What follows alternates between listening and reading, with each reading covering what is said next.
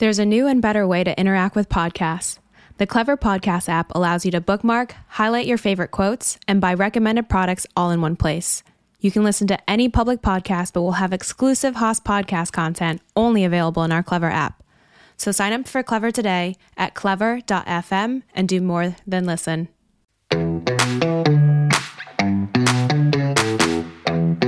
Welcome to the One Haas Alumni Podcast.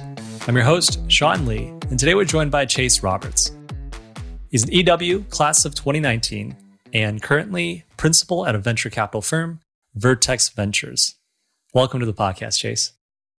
Thanks, Sean. Can I just tell you, you have a fantastic podcast voice? Thank you. I think you would too if you had this mic. so, Chase, before we dive into your venture capital story, I really want to hear about your background, where you grew up, and what you did before Haas. So, I grew up in a place that was very foreign to the Bay Area where I now live, almost a separate country, but not quite. It's called rural Oklahoma. So I grew up in Oklahoma. I, I, did my undergraduate degree at the University of Oklahoma, where I studied finance and venture management, and then also got two minors in econ and Spanish. And after school, I should I actually tell the story of how it landed with a finance degree because this is probably interesting. I actually didn't pick it myself.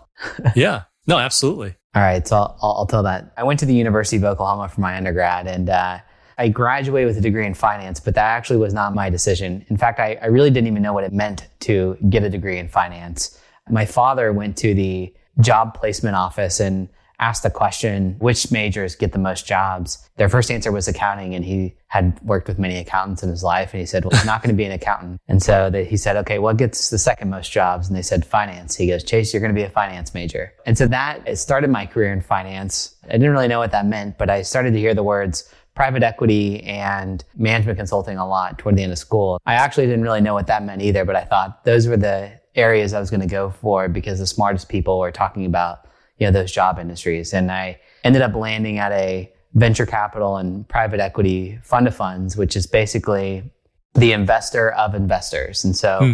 when venture capital and private equity firms go raise capital, we were one of those sources of capital. And it was there that I got my first introduction to venture capital as an asset class. I had never heard of anything like that. I think I remember seeing the words or hearing the words venture capital on, on Wedding Crashers, the movie, but that, that was just about it. And when you get introduced to venture capital, that's when you also discover tech-based entrepreneurship. And we can come back to that later as to why I actually ended up getting into venture. But I, I'll say this, I was, in that I was fascinated by, there were these people who got paid to ask a lot of questions for a living and then work with founders and try to help them you know, build interesting things. And I thought that sounded cool. And, and so I had earmarked that as something that like, hey, maybe down the road through the spiral journey that is life, I could do that, but I'm not sure I'm going to get there. I'm just going to keep my head down and keep working. And so I, I bumped around finance for a little bit longer. I went over to an investment bank as an equity research analyst. And at that time, I thought the best way to orient oneself in, in their career was to chase money and titles. And I saw a slightly larger paycheck and a slightly more senior sounding title. That ended up being a bad decision as I realized that I was basically just talking about things that a lot of people could already read for themselves on the internet. Equity research, you really can't, you're talking about public information because talking yeah. about non-public is actually illegal. And so you're basically just repackaging a lot of information that's out there for anyone else who wants it. So I was doing that for a while. And after moving numbers around spreadsheets for a little bit, I just realized that like, this is not something that's going to yeah, that's giving me a lot of excitement. I don't want to move numbers around spreadsheets for a living. Yeah. And so I came home to my wife one night and we had been married for only a few months at this point. And I said, I really don't want to do this financing anymore. I'm really interested in what's happening in Silicon Valley. By that time, I had started to read about TechCrunch and all the cool things that were happening out in the Bay Area. And I was like, I want to go out there. And it was actually a pretty like non-consequential conversation. Like we weren't, it wasn't like a big conversation with this, you know, where it felt like it was a big deal. And so she was like, oh yeah, cool, whatever, sounds good, do what you want to do. And the next day I actually went and quit my job. And you know, at the time it felt heroic, but it you know, probably wasn't that heroic for someone who's in their mid 20s. And then I started my search and decided I wanted to do the tech thing. And at the time I just read a book by a guy named Clay Christensen uh, mm-hmm. called The Innovator's Dilemma. And mm-hmm. I thought that his ideas were pretty remarkable. And I found a video of him speaking at an event for a company called Box. I was like, okay, well, what is Box? And then I discovered the CEO of Box, a guy named Aaron Levie. and you know, if you've ever seen Aaron Levie, he's just full of energy. His personality and his drive is infectious. And I just thought to myself, I want to follow him into the sun. Mm-hmm. And so I sent a cold email and I was like, Hey, here's why I think your company is interesting. I didn't know his email. I didn't realize that for most people in Silicon Valley, emails are just first name at at companyurl.com. In the finance world, they were always really complicated and had a lot of numbers in them. Yeah. And so I sent an email to jobs at box.net and I made a case for why I wanted to be at that company and here are the skills that I have and here's what I think I could do. And those skills were mostly uh, being good at Excel and there were not jobs available to people working on Excel and they just came back, look, we're hiring engineers and salespeople. Yeah. I was like, okay, I can't do the engineer thing, but maybe the sales. And at the time, I wasn't that excited about a job in sales. I was more excited about getting into the valley and working at a company like this. Because for me, sales just carried a different connotation. Growing up in a small town in Oklahoma, sales was the person at Dillard's who helped you find your suit. I was like, I don't want to be that person. And I was like, well, I'm just going to use this as my way into the company and then see what happens from there. And they took a bet on me and I joined the company and entry level sales job. And, and it actually ended up being one of the best learning experiences of my life. You learn a lot about yourself when you're told no all the time and when you ask people for money and that's what you're doing in sales. And those are probably some of the more, more impactful career experiences I've had over my tenure. And so long story short, I spent half a decade at Box, held a different, a variety of roles across the go-to-market side of the organization. Somewhere along the way, I decided that I wanted to go to business school. I initially started thinking I wanted to do the full-time thing and I started applying to different schools. One of the people who I had asked to write recommendation letters was just asking me, like, why do you want to go to business school? And I was like, I want to work in Silicon Valley and, you know, I want to do a job that is not too far from what I'm doing now. And his response to me, well, it sounds like you want to go to business school to go back to doing what you're doing today. Yeah, you're already doing that. I'm already doing that. That changed my calculus a little bit. And I decided that the part-time route made some sense. And or made more sense and realizing that there was a single part-time school that uh, was in the Bay Area and really catered to the tech ecosystem. That was Berkeley. And so, yeah, I applied and started my Berkeley journey. There's three things I say not to do at business school. Don't change jobs, don't have kids, and is the other one not, don't get married? What was it? What's the third one? I have no idea. okay, I'm pretty sure that was the thing, but now I feel now I'm questioning if that was the case. Anyways, I uh, I didn't have kids. I didn't get married. I was already married, but I did decide to change jobs and join a small software company called Segment. I have a tendency to join companies with very generic names, apparently. I joined Segment. I, I was the first hire for the business development team. I helped grow that function at the company, and then after a couple years, I got into venture, and I think that's a whole nother story. Yeah, that's a quantum leap in some ways, especially for MBAs. I feel like to, to hear that's even possible. But in many ways, now I think about it, obviously, a lot of these sales skills, as you're saying, they're very transferable. 100%. Especially in, I think in venture, it's about selling your firm and why they should take your money. I think with, with the smart entrepreneurs, with the smart startups, we're digging really deep um, into this immediately. but I just think that the smart entrepreneurs want smart money and they are obviously shopping around for the best money to back them. But that's neither here nor there. Let's take a step back because in our prior conversation when we met, you told me about the story of the spirit of entrepreneurship. Where you are today as a venture capitalist does have some roots funny enough, back in Oklahoma. Can you tell us a little bit about that? It's funny when you say roots in Oklahoma, I immediately start thinking about farming. But I mean, yeah, with yeah. your dad, right? He was such a big influence on your career decisions. He was an influence in other ways, right? Yeah, absolutely. Growing up in Oklahoma, I was in a very small town, and the role models in our town were entrepreneurs. And mm-hmm. entrepreneurs were the people who owned the local car dealerships or had started the local radio station or owned a handful of hardware stores. And these were yeah. the people on the commercials. They were the people that everyone in the community looked up to because they were the definition of success as we understood it. I think that embedded in me some bit of an infatuation for these people, like the entrepreneur, quote unquote, yeah. as the superhero. It was whenever I was introduced to Silicon Valley, I learned about a different kind of entrepreneurship, tech-based entrepreneurship, where you know, technology enables you know, entrepreneurs to get to a scale that is just like unimaginable in previous eras. That I saw this entrepreneurship at a whole different level. And part of the thing that gives me a lot of satisfaction in my job is you know, I get to meet with people who are the ultimate form of entrepreneurship in this software based world. And they literally have the opportunity to build these massive companies and not do so over 50 years, but do it over five. Yeah. And I'm amazed by the process of zero to one because it is incredibly hard to build something from nothing. And I think it takes a lot of courage to do that and to meet with these people and in some sense subscribe to the belief system that they, that motivates them to say, I'm going to take a risk on myself and take the hard path, take the path that will most likely and has historically empirically resulted in failure and try to build something great, I just think it's remarkable. Yeah. I think the next part is to hear a little bit more about your journey. How did you move from business development and segment into venture capital? So, toward the end of my tenure at Box and all of the time whenever I was at Segment, I started working with startups on the side and not in any formal advisor capacity, but just trying to help them get some of the easy wins. Most startups in the Bay Area are founded by technical people.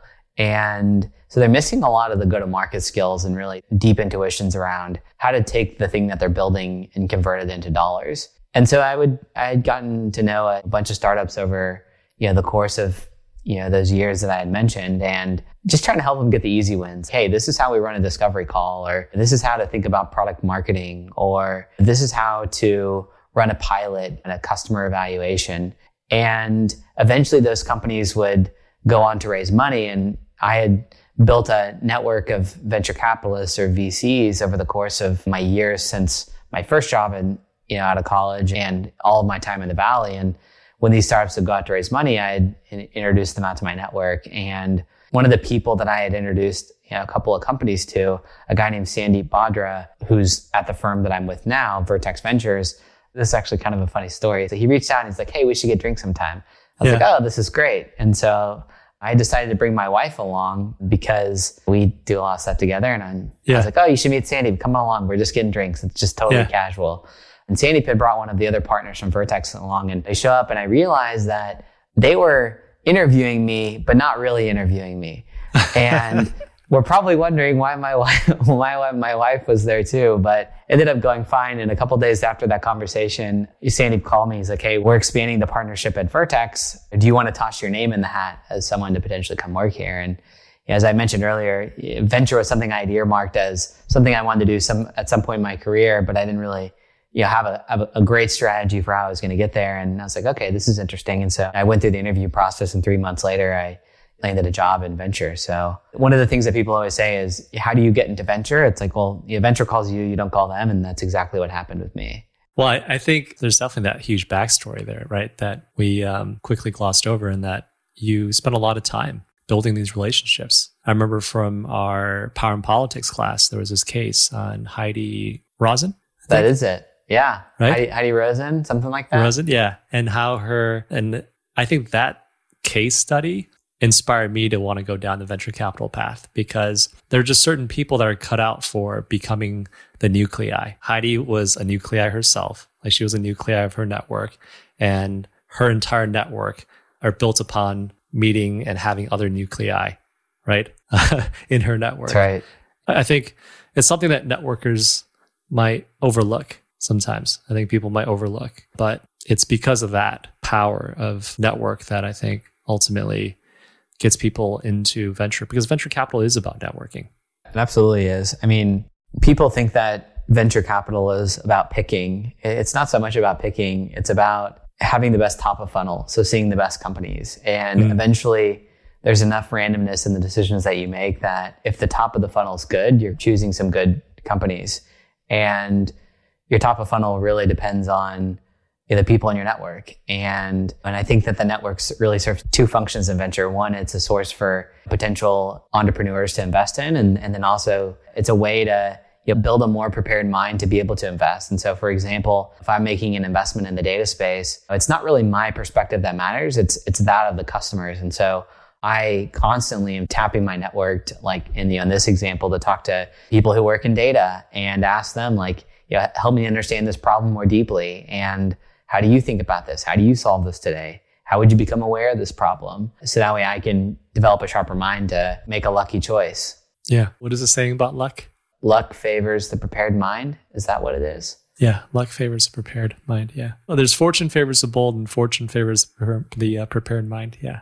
There it is. Funny enough, I actually have that tattooed in Latin on my shoulder here. Really? Yeah. Maybe this is a sign that you should be a venture capitalist. Fortune favors the prepared mind.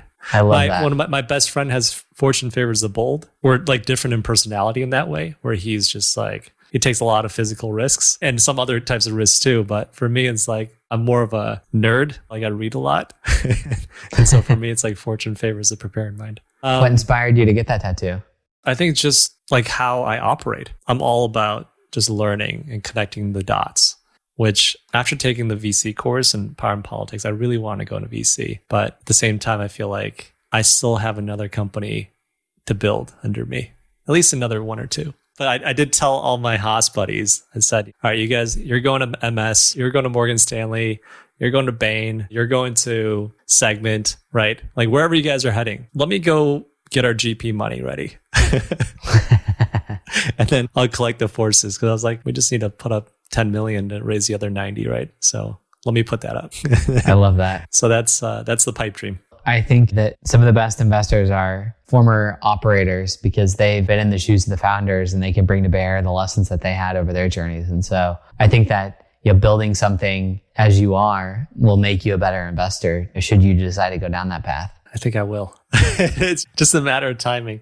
Speaking of all this stuff, let's hear a little bit more about Vertex Ventures. Can you tell us what segments, or speaking of segment, what segments or industries uh, you guys focus on? Yeah, happy to. So Vertex Ventures is a boutique investment fund. Boutique in that there are four of us investing out of our second $150 million fund. And each of us are actually only make a couple investments per year. And you can take the word couple literally, like our target is two, and that's a max target.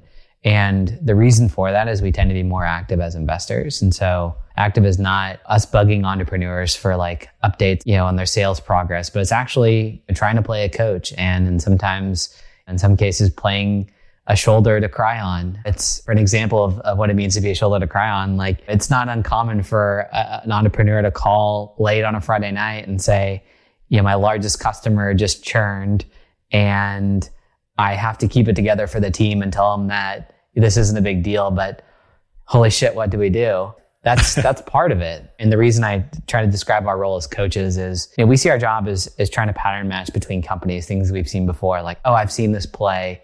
You want to enter the go from the mid market to the enterprise. Here are some of the things you should consider as it, you know, as it relates to hiring new salespeople or investing in new product areas. Or we've seen this other company do this and maybe this is something that you could learn from. And the other thing that the coach does is they don't play the game for the entrepreneurs. And I think a lot of entrepreneurs are worried that their VCs are going to come in and try to run the companies. That's not us. We're going to be cheering them on from the sidelines. We're going to try to create a structure in which they can be successful. And then, but we're going to let them play the game and the decisions they make, we'll support them on that. What's the industry that you guys focus on? I know you guys don't invest across the board. Uh, so we don't invest across the board. We're B2B investors or enterprise investors. Basically any area where there are, the buyer is a business or in a business context, that is within our strike zone, except for things related to healthcare. And those who can do consumer investing, they're much smarter than we are. I'll say this, the original thesis for the firm was something called FANG Envy or Facebook, Apple, Amazon, Netflix, Google Envy.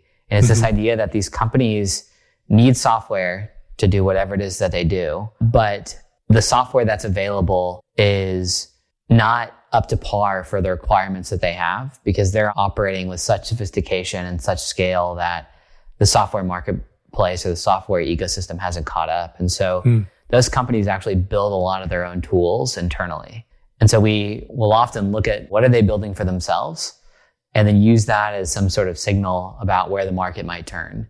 And it's like if you know Google built a software to help them do XYZ better, why did they build that? Is this broadly applicable? And could we go find someone who is trying to work on a more wide like commercial version of that?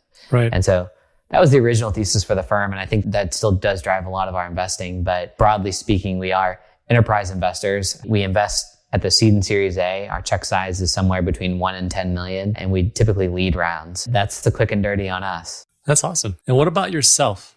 Uh, I'm really curious if you have any personal interests or areas of passion for investing. So I've been spending most of my time recently in the data space. And the reason for that is if you look at what's happened with developer and developer tools, they've got this great ecosystem of products that have emerged around them to help mm-hmm. them be more productive with their work. But if you go and look at data data people or data practitioners, they're still doing a lot of the same type of work that they've done for decades. And I literally mean decades. And so we're entering a renaissance for data folks where a new category of software tools is emerging around them to basically help abstract some of the boring, tedious work that they've been doing for years. And so I'm spending a lot of time there. Not as interesting as a Hot or Not app, but it's interesting to me. I think the Hot or Not founders were actually from Berkeley. Wait, wasn't that Mark Zuckerberg's first thing that he did? Oh, for Facebook? Like before Facebook? Mm. Maybe. I don't know. I feel like there was another one that came out of Berkeley. Maybe yeah. Berkeley got the hot dog, not hot dog app. Hot or Not were created founded in 2000 by James Hong two friends, Silicon Valley based engineers, both graduated from the University of uh, California, Berkeley. Hey, there you go. It's funny enough, if that was early, that was October 2000, that means they preceded Facebook. That's amazing. And then, and then Facebook, Mark Zuckerberg was trying to create something. I think his go to market strategy was just different. Starting with the universities, right? And then creating exclusivity from that. Maybe it's all about the execution. Same idea, but different execution. Do you remember the first piece of software, the first app that really shocked your soul? That's a really great question. I can't say I do. I'll let you go first. Let me ask okay, you. Okay, I gotta go first. Okay. The first two that came to mind, and I don't know why they did, and I'm not sure if these are the actual ones, but these are the first two that came to mind. First is MySpace. How cool am I? Because I remember in MySpace, you could write HTML to customize your page. My friends and I, it was usually a contest to see who could make their page look the most interesting and most creative. And so it was mm. basically copying a lot of HTML off of other like web forums and trying to implement it. That's the first one. And then I also, a GarageBand from Apple. We got a Mac when I was younger and that Mac came with GarageBand on it and it comes with all these preloaded beats and I started like mixing up a bunch of stuff and then eventually I got a MIDI controller and you know, for the uninitiated, a MIDI controller is basically a keyboard that plugs into your computer. And I started to mix stuff up. And I say that in like the least cool context possible because nothing was, nothing I put together was good, but I spent hours and hours mixing music in GarageBand. That's so funny. I've, I've thought of mine too. The first one has to be Macromedia Flash. It doesn't exist anymore because it got bought up by Adobe and it's deprecated now. But I remember taking a class in high school on Macromedia Flash and then obviously learning how to build web pages with Macromedia Flash. And it was one of the coolest things back in the day because it felt so advanced that you could create animations on the web. The web wasn't just a static page, right? right? You could have these really complex animations, not just a GIF or anything. But if you remember, like Flash drove all the early That's web right. games. That's right. Right. So it's uh, before JavaScript really started taking over, but Macromedia Flash was the first one. I think that really changed my world and made me who I am today as a, as web developer on the side. The second piece of software has to be, or it's a website similar to, to MySpace, but for me, it was Xanga. Yeah. Oh my gosh, Xanga. Uh, wow. Now we're digging into the archive. Yeah. I forgot Xanga, about Xanga. Xanga was amazing. This was pre Facebook. That's right. Xanga was a, you know, just a blog site right? It was like MySpace, but focused heavily on on writing, right? On blogging, on microblogging. I guess there's a name called and there's a name to it nowadays. but through Xanga, you were able to follow other people's writings and meet people. Like I remember back in the day, I made so many online friends through Xanga across the country. It was like this is the analogy. It was the first online version.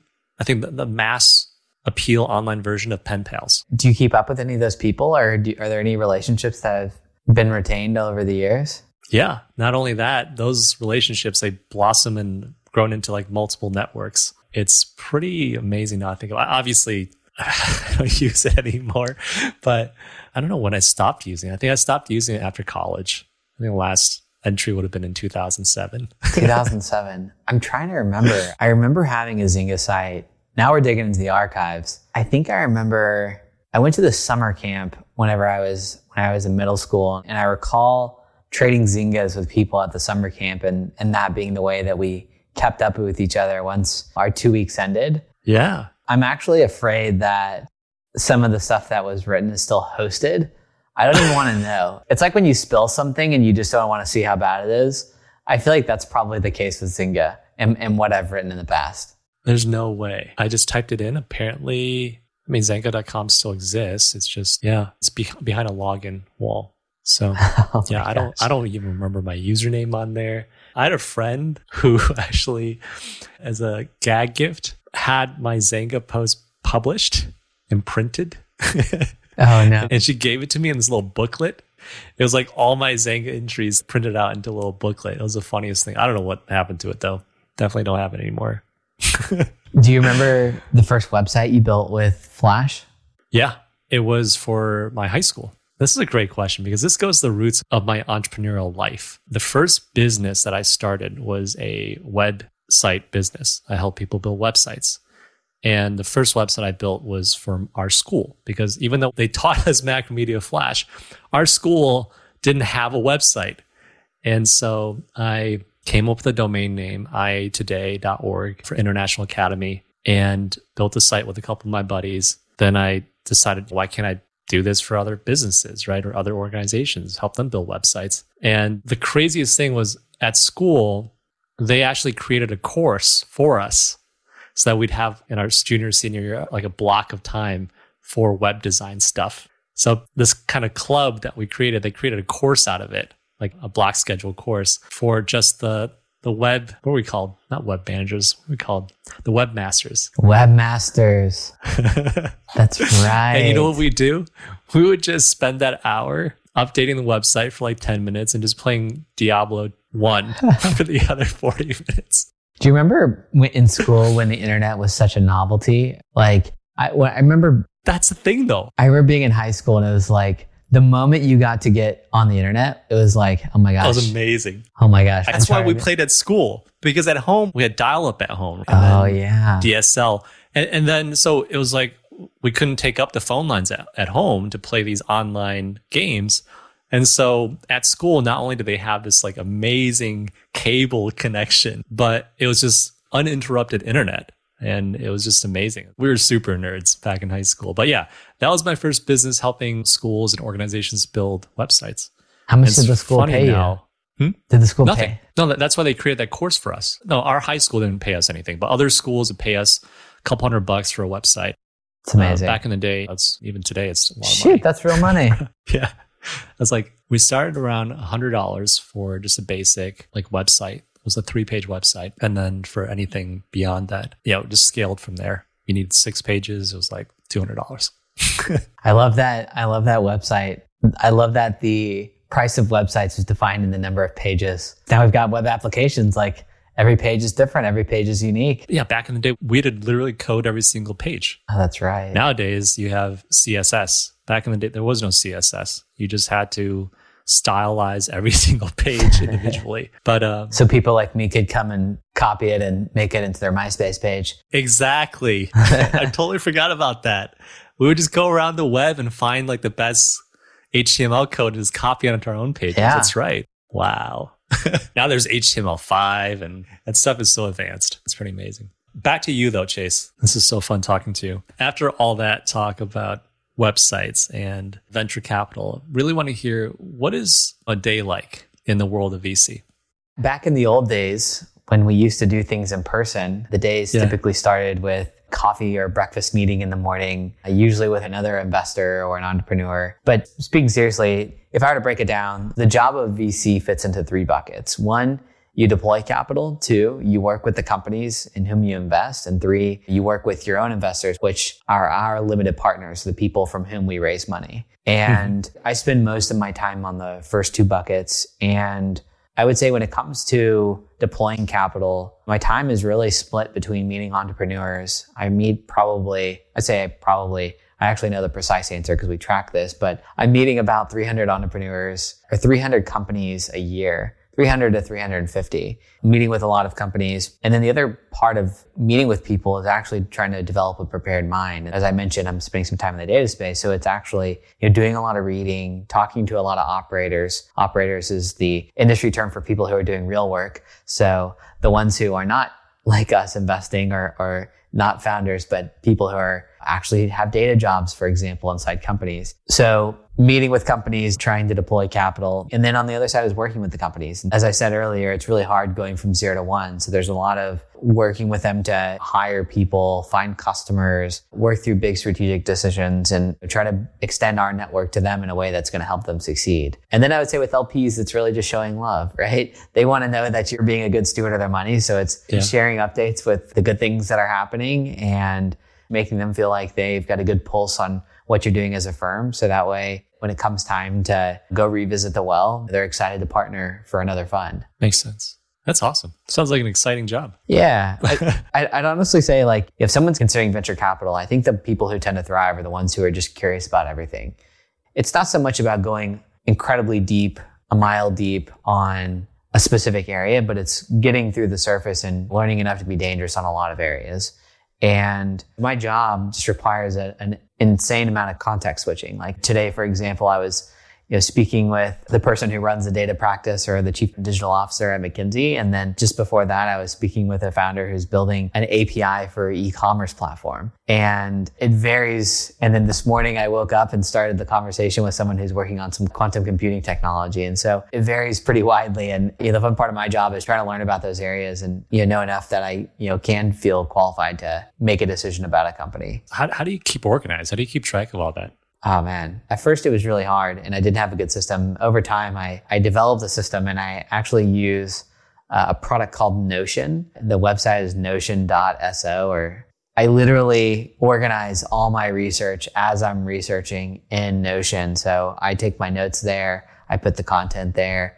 If I meet a company that's interesting, I, I, will often track that there. We have another database internally that we use to track amongst the team, but everything goes into Notion. That is Awesome. Anything else that you like to share with fellow alums or current students that may be listening? I'll say this. If anyone listening is working in a operator role and they're wondering themselves, why are some of the things that I'm doing in my job really crappy? Or why are the tools that I'm using not as great as I wish they were? Come talk to me. Like, I want to learn about some of the things that plague people because that's usually where opportunity lies. And then, of course, if anyone is working on something cool and their customer is another business, regardless of whether they've started the company or thinking about starting the company, I'm, you know, I'd love to start building the relationship and see if potentially it makes sense to, to partner down the line. Thank you so much for your time today, Chase. It's been a real pleasure. Awesome. Thanks, Sean. Thanks for having me. Thanks again for tuning in to this episode of the One Haas podcast. If you enjoyed our show today, please remember to hit that subscribe or follow button on your favorite podcast player. We'd also really appreciate you giving us a five star rating and review. If you're looking for more content, please check out our website at haas.fm. That's spelled H A A S dot FM. There, you can subscribe to our monthly newsletter and check out some of our other Berkeley Haas podcasts. And until next time, go Bears.